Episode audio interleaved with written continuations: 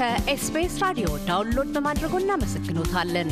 ሙሉ ፕሮግራሙን እንዴት ማድመጥ እንደሚችሉ ለመረዳት SBS dot com dot au slash Amharic ይጎብኙ። አቶ ኢያሱ በሬንቶ በኮተቤ የትምህርት ዩኒቨርሲቲ የፍልስፍና መምህር፣ በቅርቡ በጃል በንፈቃዊ መጽሔት ላይ የሴቶች እኩልነት ብዝሃነትና የሰለጠነ ማህበረሰብ ግንባታ እሳቤዎች በዘመን ተሻጋሪ የኢትዮጵያ ፍልስፍና ውስጥ በሚል ርዕስ ጥናታዊ ጽሑፎችን ለህትመት አብቅተዋል። በቅድሚያ የሴቶች እኩልነት ጥያቄ ለረጅም ጊዜ ኢትዮጵያ ውስጥ በተለይ ባለፉት ሃምሳ ዓመታት ዋነኛ አንገብጋቢ ከሚ የሚባሉ አገራዊ ጉዳዮች ውስጥ ማዕከላዊ ስፍራ ይዞ ያለ ነው። አሁንም ድረስ በመላው ዓለምም ቢሆን እንደዚሁ አንዱ ትልቁ ጉዳይ ነው። ኢትዮጵያ ውስጥ ያለው የሴቶች እኩልነት ሁኔታ ታሪካዊ መነሻውና አሁን ያለበት ደረጃ በምን ላይ ይገኛል? እርሶንስ እዚህ ላይ ለማተኮር ግድ ያለውት ምንድን ነው? እኔ ያው የታሪክ አጥኚ ስላልሆንኩ ታሪካዊ መነሻው አሁን ያለበት ሁኔታ ትንታኔ የሚያስፈልጋቸው ጉዳዮች ላይ ላንደፍር እንችላለን። ግን ፍልስፍና አስተማሪ ነኝ። በዛ ጉዳይ ላይ የ gender equality enabling women ወይም የሴቶች እኩልነት የሚሉ ጉዳዮች ይነሳሉ እንደ ፍልስፍናዊ ጉዳይ ሆነው እና ከኢትዮጵያ አንጻር ምን ሊመስል ይችላል ብዬ በግሌ ዳስስ ዳስስ አደርግ ችግሩ እንደ ማንኛውም ዓለም አቀፍ ጉዳይ የኢትዮጵያም ሴቶች የሴት በሴትነት የሚመጡ ችግሮች ተጋላጭ ናቸው። የችግሩ ገፈት ቀማሽ እንደሆኑ መረዳት እንችላለን። ይህን ማንም አይከራከርበትም። ግን ከኛ አስተሳሰብ ከኢትዮጵያ አስተሳሰብ ይህንን የሴቶች ጭቆና ወይም የሴቶች ግፍ ልንከላከልበት የምንችል አስተሳሰባዊ፣ ተግባራዊ በፍልስፍናውን በኩል የምናገኛቸው ነገሮች ይኖሩ የሆነ የሚል ጉዳይን ይዤ ነው አንዱ ጽሁፉ አንዱ ርዕስ አንዱ አካል ያደረኩት እሱን ነው። እና ጽሁፉም ዓላማ የተገለሉት የማህበረሰብ ክፍሎች በማካተት አንድ ማህበረሰብ ሁለንተናዊ ደህንነቱ እንዴት ማረጋገጥ ይችላል፣ እንዴት አካታች ሊሆን ይችላል የሚል ስለሆነ ሴቶችን ከተገለሉ አካላት ውስጥ ስለሆኑ ይህም የታሪካዊና ዓለም አቀፋዊ ሁኔታ ነው። በኢትዮጵያ ውስጥም ያለ ነው እና ያንን search ሳደርግ በአንድ በኩል ከድህነት ጋር ከተለያዩ ከፋፋይ ከምንላቸው እንደ ብሔር ተኮር ሃይማኖታዊ ጉዳዮች ከምንላቸው የተወሰኑ ህብረተሰብ ክፍሎችን ለጥቃት ሊያጋልጡ የሚችሉ ጉዳዮች ላይ ሴቶች የበለጠ ተጋላጭ ሆነው እናገኛቸዋለን። ይህም የድርብርብ አድሎ ተጋላጭ ሆነው ያገኛሉ። በሌላ በኩል እንደገና በኢትዮጵያ ውስጥ ሴቶች እንዲሁ ዝም ብለው አይረቡም ወይም ደግሞ ቦታ የላቸውም ብለን የተተዉ እንዳይሆኑ ደግሞ መድፈር ደግሞ አንችልም ብዙ በጋራም በግልም ሴቶች የሚያደርጓቸው አስተዋጽኦዎች አሉና ከኢትዮጵያ አንጻር እንግዲህ ካየነው ታሪካዊ ዳራውን ካየነው ከጥንት ጊዜ ጀምሮ ሴቶች በተለያየ መልኩ አስተዋጽኦ ሲያደርጉ ነበረ። ግን የእውቅን እውቅና የመስጠት ያንን ገልጦ ወይም በደንብ አብራርቶ ይሄ ነው ሚናቸው፣ ይሄን ሲያደርጉ ነበረ፣ እንደዚህ ባለውለታ ናቸው ለማለት ጥናት እንደሌለ መረዳት እያለሁኝ ሁለተኛው ነገር ደግሞ ወይም በሴቶች መብት ተሟጋችነት ከዓለም አቀፍም ማህበረሰብ በፊት ቀድሞ ሊታዩ የሚችሉ ለምሳሌ እንደ ዘር ያዕቆብ ፍልስፍና ያሉ ሴቶችን እኩል ለማድረግ ቃቂ ወርዶት ለምሳሌ ጉራጌ አካባቢ የነበረች ሴት ነች የሴቶች መብት ከማስከበር አንጻር እንቅስቃሴዎች እንደነበሩ ያሳያል። ስለዚህ በሀሳብም በተግባርም በማህበረሰባዊ ሚናም በኩል እንዲሁ ተደብቀው የቀሩ እንዳልሆኑ መረዳት እንችላለን። አንዳንዶቹ የአውሮፓም አፍሪካም ባህላዊ አስተሳሰቦች፣ ሃይማኖታዊ አስተሳሰቦች፣ ፍልስፍና አስተሳሰቦች ሴትነትን እንደ በታች ማየት አስተሳሰቦች ነበሩ። በሌላ በኩል ደግሞ ካየን ሴት እኩል ነች፣ እንደ ማንኛውም የማህበረሰብ ክፍል የራሷ ማህበራዊ፣ ፖለቲካዊ፣ ኢኮኖሚያዊ አስተዋጽኦ ማድረግ ትችላለች የሚል ጎልቶ የወጡ ነገሮችን ማየት እንችላለን። ታሪክ እንኳን ስንተርክ ለምሳሌ አድዋ ጦርነትን እንኳን ብናነሳ በኢትዮጵያ ታሪክ ሴቶች እንዲሁ ምግብ ማቀበል ላይ ወይ ደግሞ መንከባከብ ላይ ብቻ የተገደበ ሳይሆን በትክክል ስትራቴጂያዊ ጉዳዮችንም ያማክሩ እንደነበር፣ ይዋጉ እንደነበር፣ የስነ ልቦና ድጋፍ ይሰጡ እንደነበር፣ ሀገር ተወራ እዚህ ምን ትቀመጣለህ፣ ምን ቁጭ ያደርግሃል? ምናምን ይሉ እንደነበር እናያለን። እና በእኔ ግንዛቤ እንደዚህ አይነት ጉዳዮችን ማንሳት እንችላለን። በኢትዮጵያ ጉዳይ ላይ። ከጥንት ጊዜ ጀምሮ በሃይማኖትም ካየነው፣ በባህልም ካየነው፣ ጽሁፉም ላይ ሌላም ጽሁፍ ላይ ያለኝ አሁን በመታተም ላይ ያለ በእንግሊዝኛ ከዛኛው ከዚህኛው የተሻለ ሌላ content የያዘ እንደ አቴቴ ገድሎቹን ሁሉ ስናይ ሴቶች ከወንዶች ይልቅ ሰላምን የመመኘት ዓለም በሙሉ ሰላም እንዲሆን የመመኘት ነገሮች እናያለን እና እንኳን ሰውና ሰው ተጣልቶ ፈጣሪና ሰው እንኳን ሲጣላ ተጣልቷል ተብሎ ሲታመን ወይም ፈጣሪ ተቆጥቷል ተብሎ ተብሎ ሲታመን ሴቶች ሰብሰብ ብለው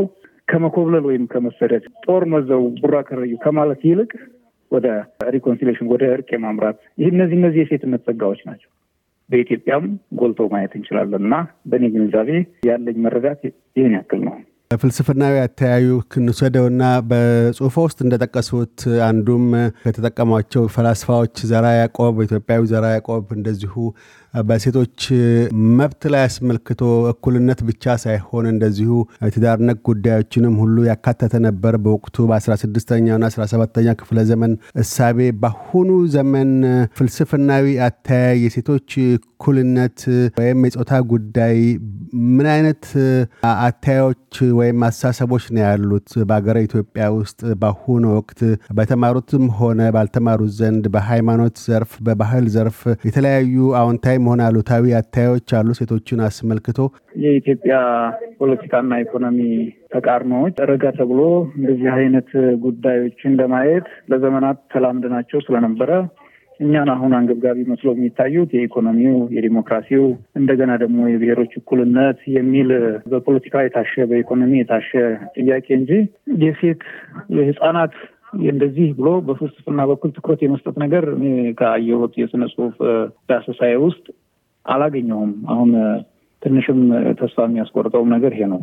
እውነታው ግን ግማሽ የሚያክለውን የማህበረሰብ ክፍል ሳታካትት ወይም ደግሞ ትኩረት ሳትሰጥ እንዲህ ነው ለማለት አይደፈርም። ምን አይነት ነገር አየሁኝ? አሁን በኢትዮጵያ ከፍልስፍናዊ ሰከን ካለው አስተሳሰባዊ መዋቅራችንን ፈትሸን ዘላቂ መፍትሄ ከማምጣት ይልቅ ልክ በውጮች እንደተለመደው የሙቭመንት አይነት ምንድን ነው የምንለው? የንቅናቄ አይነት ሴትነት፣ ሴታዊትነት፣ ሴቶች መብት የሚል እና ያንም በጠቅላላ በኢትዮጵያ ውስጥ ያሉ ሁሉንም ሴቶች በተለይ ደግሞ በኢኮኖሚው በትምህርት ደረጃ ወደኋላ የቀሩ በማንኛውም የእድገት infrastructure የምንላቸው መሰረተ ልማቶች ተጠቃሚ ያልሆኑ የገጠር ሴቶችን ችግር ከመፍታት ይልቅ እንዲሁ ለስልጣን በሚመስል ነገር ወይም ደግሞ በቅንጦት ያሉ አዲስ አበባ ወይም ትልልቅ ከተሞች የሚኖሩ ሴቶችን የሚያካትት የሚመስል አደገኛም የሆነ culture conscious ያልሆነ ትንሽ ወደ extreme feminism ም የሚያመራ በዛ የተቃኙ movement ኦችን እያነበብኩ ነው እያየሁ ነው አንዳንድ ነገሮችን። በፍልስፍና በኩል ግን በአንድ በኩል የኢትዮጵያ ፍልስፍና በአጠቃላይ የጥናት አካል ሆኖ ሲጠና እናይም የፍልስፍና ማስተምሮ ትምህርቶቻችንም ካየናቸው curriculum ኡም ካየነው ከፍልስፍና ብቻ ሳይሆን ከሁሉም የትምህርት አይነቶች ካየነው ወደ ሀገር በቀሉ ወደ ሀገር ጉዳዮቹ ከማተኮር ይልቅ የውጩን የማምጣት አባዜ የተጠናወተው ስለሆነ እንዲህ አይነት ነገር አላየሁም። ድፍረት ሊሆን ይችላል። ሌላ ሰው ሊያስተባብለኝ ይችላል። በድፍረት ሳይሆን ሰው መጥቶ እንዲህ እኮ እንዲህ እኮ ሊል ይችላል። ለሙግት እንዲያመች ግን እንደተፈለገው ደረጃ ሁለንተናዊ የሆነ እና ስር ነቀል የሆነ ሴቶችን የማካተት ነገሮች አናይም። ሃይማኖቱም ባህሉም በነበረበት የመቀጠል ነገር comfort zone ላይ ያለ ነው የሚመስለው። ሁሉም ሰዎች ያየናቸው የፖለቲካ ትኩሳት የወለዳቸው የኢኮኖሚ ችግር የወለዳቸው አጣዳፊ የሚመስሉ ጊዜያዊ የሚመስሉ ጥያቄዎች ላይ መሯሯጥ እንጂ እንዳልኩት አሁን ሴትነት ወይም የሴትነት ጸጋ፣ የሴቶች ችግር፣ የሴቶች አስተዋጽኦ የሚሉ ነገሮች ላይ አናይም። ግን በፖለቲካ የታሸ ሆኖ የወጣቶች ማህበር፣ የሴቶች ማህበር እንዲህ እንዲህ የሚሉ ነገሮችን እናያለን። እነሱ ምልክቶቹ ወይም ደግሞ ምንድን ነው ጫፎቹ ናቸው እንጂ ስሩ ላይ መሰረት ያደርጉ አይመስሉም። እና ያለው ነገር ይሄንን ነው የሚመስለው እና ትንሽ ተስፋ የማስቆረጥም ነገር አለው። በሁለተኛው አንጓ እሳቤው ላይ አንዱ የትኩረቱ አቅጣጫ ብዝሃነትና የሰለጠነ ማህበረሰብ ግንባታ እሳቤዎችን ይመለከታል። በዚሁ በጽሁፎ ላይም ብዝሃነትን ሲመነዝሩ የሃይማኖት፣ የባህል፣ አስተሳሰብ ልዩነቶችን ያቀፈ የጋራ ዓላማና እሴት ያላቸው ሰዎች ስብስብ ነው ይላል። አክሎም ብዝሃነትን የማያስተናግድ ማህበረሰብ የውስጥ ሰላምም ሆነ እድገት አይኖረውም ብለው ብዝሃነትን ለማስተናገድ ያስተሳሰብና የምክንያታዊነት ባህል እንደሚያስፈልግ ይጠቅሳሉ። ያም ማለት ምክንያታዊ ማህበረሰብ ወይም ስልጡን ማህበረሰብ ሊኖር ይገባል፣ ያ መገንባት አለበት ብለዋል። ምክንያታዊ ማህበረሰብ ስንል ምን ማለት ነው? ምክንያታዊ ማህበረሰብ እንደምን ሊገነባ ይቻላል? ኢትዮጵያ ውስጥስ እዛ ደረጃ ላይ ተደርሷል የሚል አተያይ አለ? እዛ ደረጃ ላይ ተደርሷል የሚል አተያይ ከመጨረሻው ልጀምር። ቢኖረኝ ኖሮ ይሄንን ነገር ለማንሳት ማንሳት ይልቅ ወደ ሌላ ያላሟላ ነው ነገር አለ ወደሚለው ልናዘነብል እንችል ነበረ። ስለዚህ ይሄ የመጨረሻው ጥያቄ ሙሉ ለሙሉ አሉታዊ እንኳን ባይባል አለ ብለን አንደፍርም የሚል የማስጠንቀቂያነት ነገር ያለው ጉዳዩ ትኩረት ይፈልጋል የሚል አስተያየት ልበልና ወደ ምክንያታዊ ማህበረሰብ ልምጣ። አንድ ማህበረሰብ እንደ ማህበረሰብ የጋራ የሚባሉ ተፈጥሯዊና ማህበራዊ አካባቢዎች አሉት። ህይወቱን፣ ህልውናውን፣ ትናንትናውን፣ ዛሬውን ከነገው ጋር አስታርቆ የሚመኘውን ተምኔት ተምኔት የሚሉት ወይም ለነገ የሚመኘውን ጥሩ ህይወት ለራሰውን ለልጆቹ የሚመኘውን ጥሩ ህይወት የሚያሳካበት አውድ ያስፈልገዋል። ያ ማህበረሰብ ይህንን አውድ ለማደላደል ወይም ለማመቻቸት በብዝሃነት የታቀፈ የሌሎቹም ሰዎች ፍላጎት ከራሱ ከግለሰቡ ፍላጎት የማይቃረን የሚታረቅ መሆን እንዳለበት ማመን የሚችል ማህበረሰብ ምክንያታዊ እንለዋለን። ምክንያታዊነትን ሁለት መሰረታዊ መገለጫዎች አሉት። በእኔ ትዝብት ሌሎችም ልንጨምርባቸው እንችላለን።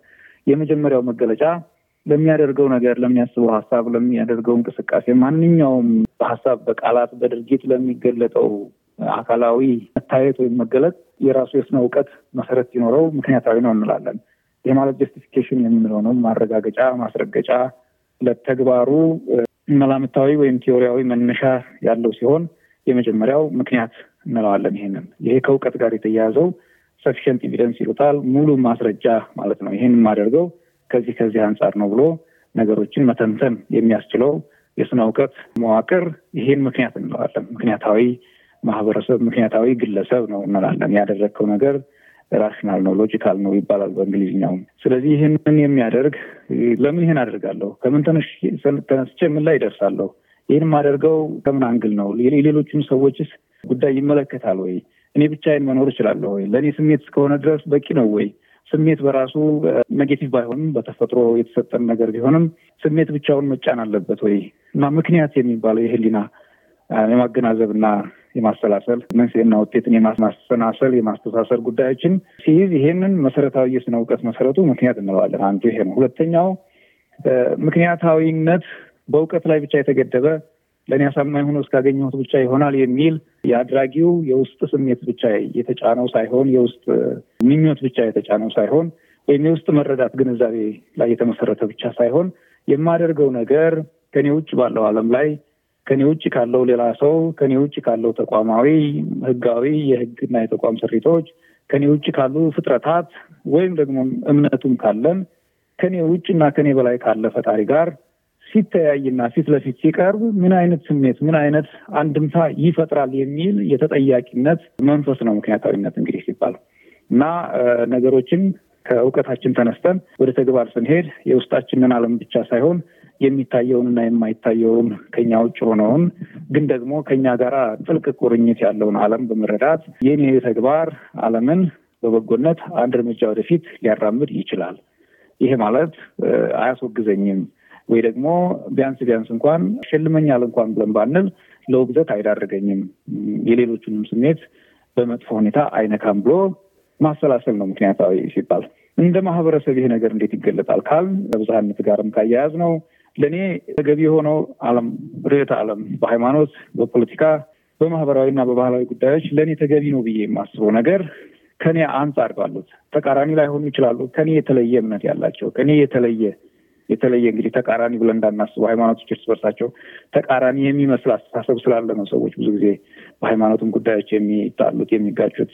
ከኔ የተለየ ማንነት ቋንቋ ሊሆን ይችላል፣ ባህል ሊሆን ይችላል፣ ሃይማኖት ሊሆን ይችላል፣ የፖለቲካ ርዕዮተ ዓለም ሊሆን ይችላል፣ የኢኮኖሚ መላምት ስልተ ምርት ሊሆን ይችላል፣ consumption culture ወይም satisfaction መመዘኛ ሊሆን እኒህ ነገሮች በሌሎቹም ሰዎች ዘንድ የሚያመጡት negative ወይም አሉታዊ እንዳይኖራቸው ጥንቃቄ ላይ የተመሰረተ እንቅስቃሴ የሚያደርግ ነው። ይህ እንግዲህ የጋራችን ዓለም ነው ከሚል መነሻ ላይ ይመሰረታል። በየራሳችን መንገድ ልንጓዝ እንችላለን።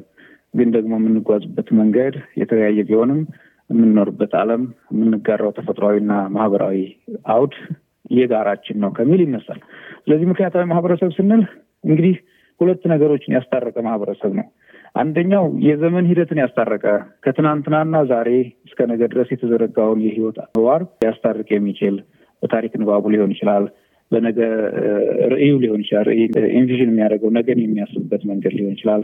ስለዚህ በዘመን ሂደት ውስጥ ትናንት፣ ዛሬና ነገን ያስታረቀ ማህበረሰብ ምክንያታዊ ልንለው እንችላለን።